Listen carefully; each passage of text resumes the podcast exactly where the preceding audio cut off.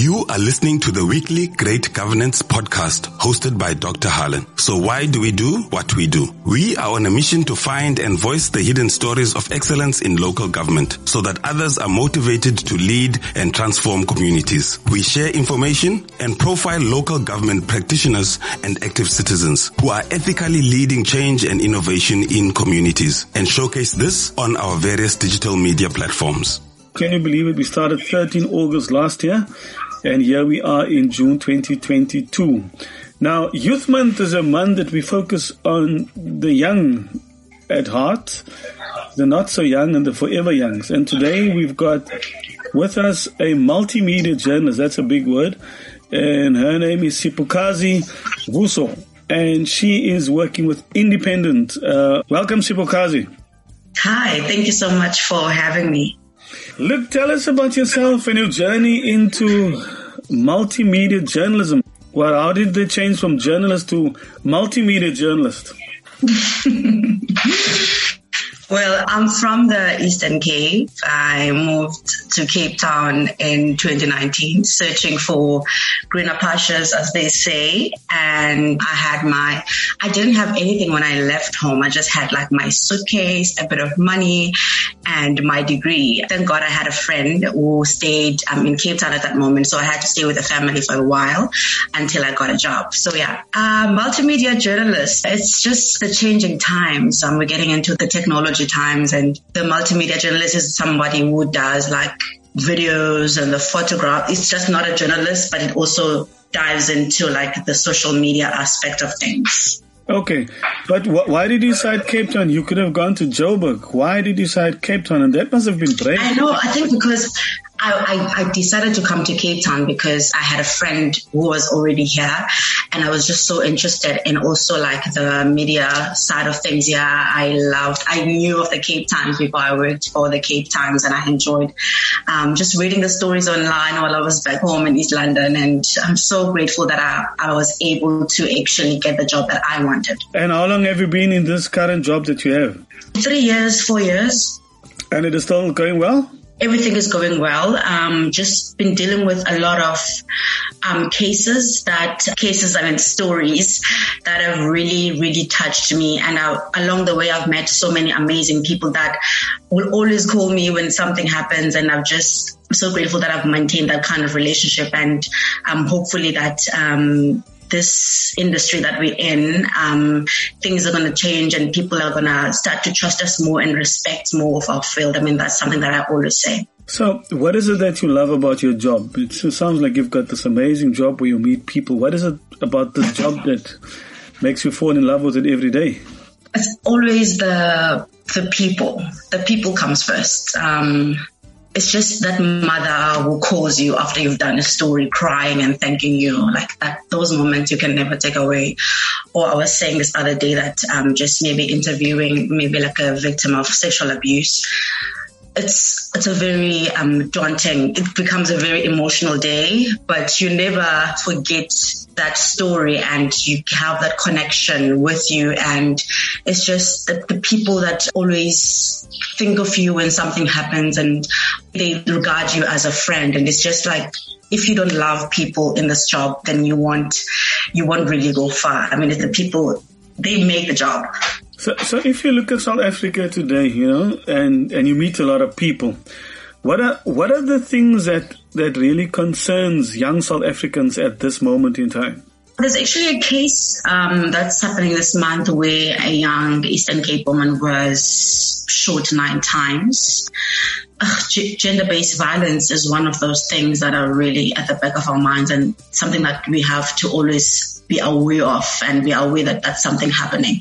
And I feel like we have to speak louder about it and we have to raise our voices and it's just something that we have to tackle and it's something that we're struggling with as a country at the moment. And what is it like being a young black woman in Cape Town? People say they either love Cape Town or they hate Cape Town. How do you experience this beautiful city? Wow. Um, that's a great question. For me, it's been so great. It's just, I've had so many great opportunities in this city. I just met so many amazing people. So being a black woman in Cape Town, it's been wonderful. It's been a wonderful journey. I told you I've, I'm coming from the Eastern Cape. It's a totally different world and people of Cape Town have a different worldview from us in the Eastern Cape. I mean, I'm from, I'm a village girl. So everything is different. I remember when I was coming here and I was on the bus and I've never in my life seen such big buildings. It was my first time seeing such big buildings. Everything was so big and so huge. So you can imagine even the people that I met and the personalities that I've met, everything was so big. And you get to a stage where you find yourself not anymore in a space where it's only one race and you get to actually mix with different races, which is always interesting because you get to learn like different views of life and you, you just get to look at life differently. I mean, it's just, it opens your mind, I can say. And have you experienced racism in the city? Not per se, but I have experienced racism in my childhood. I don't believe you. You have never experienced racism as a black woman. I'm saying not per se. I'm not direct. I mean, I'm in this job. I'm in this um, journalism job, and I speak to let's say maybe 50, 20 people a day. Of course, there's always going to be that nasty man or nasty woman, but it has never been so direct to a point where I felt like I was violated or discriminated. I think it also comes with being a journalist. We learn to have thick skin and to like, we understand that it comes with a job and it's a nature of the job. You always get somebody who's going to be nasty or say something nasty um, to you. But I've never per se had like a bad word said to me. Part of the podcast is to look at the lived experience of young South Africans growing up in the year 2022. You touched on gender based violence. What are the other concerns that you and your generation are struggling with or that you are worried about when you think about South Africa? I feel like there aren't many programs that they to address gender-based violence, and I feel like our justice system sometimes does fail us. There would, I, there was, I read something on Twitter the other day where this guy was in prison and he was on parole, and he did he did the same thing because he was out on parole. And I think that um, our justice system needs to be more strengthened. And if somebody goes in for gender-based violence, the, the sentencing must be just so strict and so severe. Okay, now let's let's shift a little bit our conversation to politics and to local government. You know, do young people still have confidence in government and specifically local government? Um, my friends. Can I talk about my friends? my friends, um, when we bring up politics, it's always negative. My friends are always saying, I remember when there was the time to vote last year in November, and um, we would have conversations, and my friends were like, "I won't even bother. I won't even go." And I feel like young people have lost hope. Um, I think it's more so because of the things that have happened, and um, we look at the COVID nineteen PPE, PPE um, saga, and so many allegations and so many um, reports coming out from the Zondo Commission this person did this, this person did that. So people kind of look at government or officials or like a politician as somebody who wants to just lie. I think it's so it's worse for young people because they need to get into politics because the politics shape us. But then it's like, no, um, it's one of those things where young people just just look at it negatively and it's all because of what they've seen and they don't see that um, there could be any change. Do you have confidence in, in government and local government specifically? I do actually, I do. But I was saying, um, this is my personal view. I would love to see a woman-led political party, just one woman-led political party. I feel like women need the space to do things and I think they can change the status quo. Okay, now let's say, let's put this scenario on the table. We make you mayor of the city, this beautiful city of ours. We make you mayor for the day or for the month for that matter. What are you going to change? so many things. Okay, I think first thing I'm just gonna I'm gonna buy all the homeless people coffee first day. That's my first day in office. feel like everybody deserves a cup of coffee, but obviously I really, really want to tackle the homeless problem because I just, my heart breaks every time when I see, um, how people live, especially in Cape Town. Like it's such in your face. Um, I had, I remember I have a friend, um, who was a doctor from Switzerland and he was here for an internship. And he was saying to me how he was so shocked at how like the homeless people, the, the, how, the way they live and it just looks like nobody is doing anything. Nobody is trying to assist them.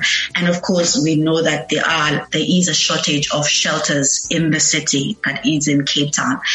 And we just need more hands on deck and more, they need our assistance. They need us to do something to help them. I mean, not all homeless people are vagrants who are trying to rob you or some people just don't have homes and don't have a choice and we just need to support those people. Of course, I also want to do something for gender-based violence, which I am so involved in like anything that has to do with gender-based violence, any program I can get to. I'm always looking for those things and to volunteer my time and try to to speak about it and raise awareness. I, am also a very, I'm an advocate for children. I want, I don't want children to, to suffer. So I would really also like try to um, assist with children struggles and children issues maybe in places such as the Cape Flats. There has been so many issues with the children where they have been shot and some have been in a crossfire of gang violence. And every time my heart breaks, I don't have a child myself, but I'm such, I love kids and I'm a, I'm a child's rights, self-proclaimed child rights activist. I love children and I always want them to be protected and cared for, and I don't want them to be in those type of situations. Thanks, uh, Madam Mayor, for that. Uh, you know, you are what you are now. What Samantha Power, former U.S. ambassador to the UN, said. An upstander is a person who speaks out or acts in the support of an individual or cause, uh, particularly someone who intervenes on behalf of a person being attacked or bullied. So, you consider yourself as an upstander? 100% yes. Okay. And what would be your message to young South Africans listening to this and to government? Remember, you're speaking to government officials and to young South Africans. What would be your parting message be to them? Get the youth involved. Get young women involved. Get women involved. Let's be all hands on deck. This is not just something for for particular people of a particular gender of a particular race. Let's hear all views. You don't know what young people are going to say. They they might see you might be seeing this problem this way, and a young person might come and perceive it in a whole different way. So let's get young people involved involved. Let's get women involved. Let's get all hands on deck. Let's not, if we're making decisions, everybody who is going to be affected should be part of that decision making. Okay, I think that brings us into the end of this podcast. Thanks so much for your thoughts about young people and what you are doing to make South Africa great and your passion for development. We wish you success with your journey ahead.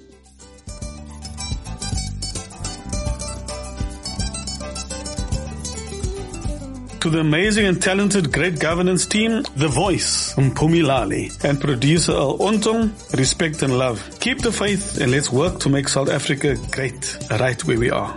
If you loved what you heard, subscribe to our Great Governance podcast that is available free on Spotify, Apple Podcasts, and Google Podcasts. And of course, also on our HRD Governance Facebook page. And don't forget to tell a friend to tell a friend about us.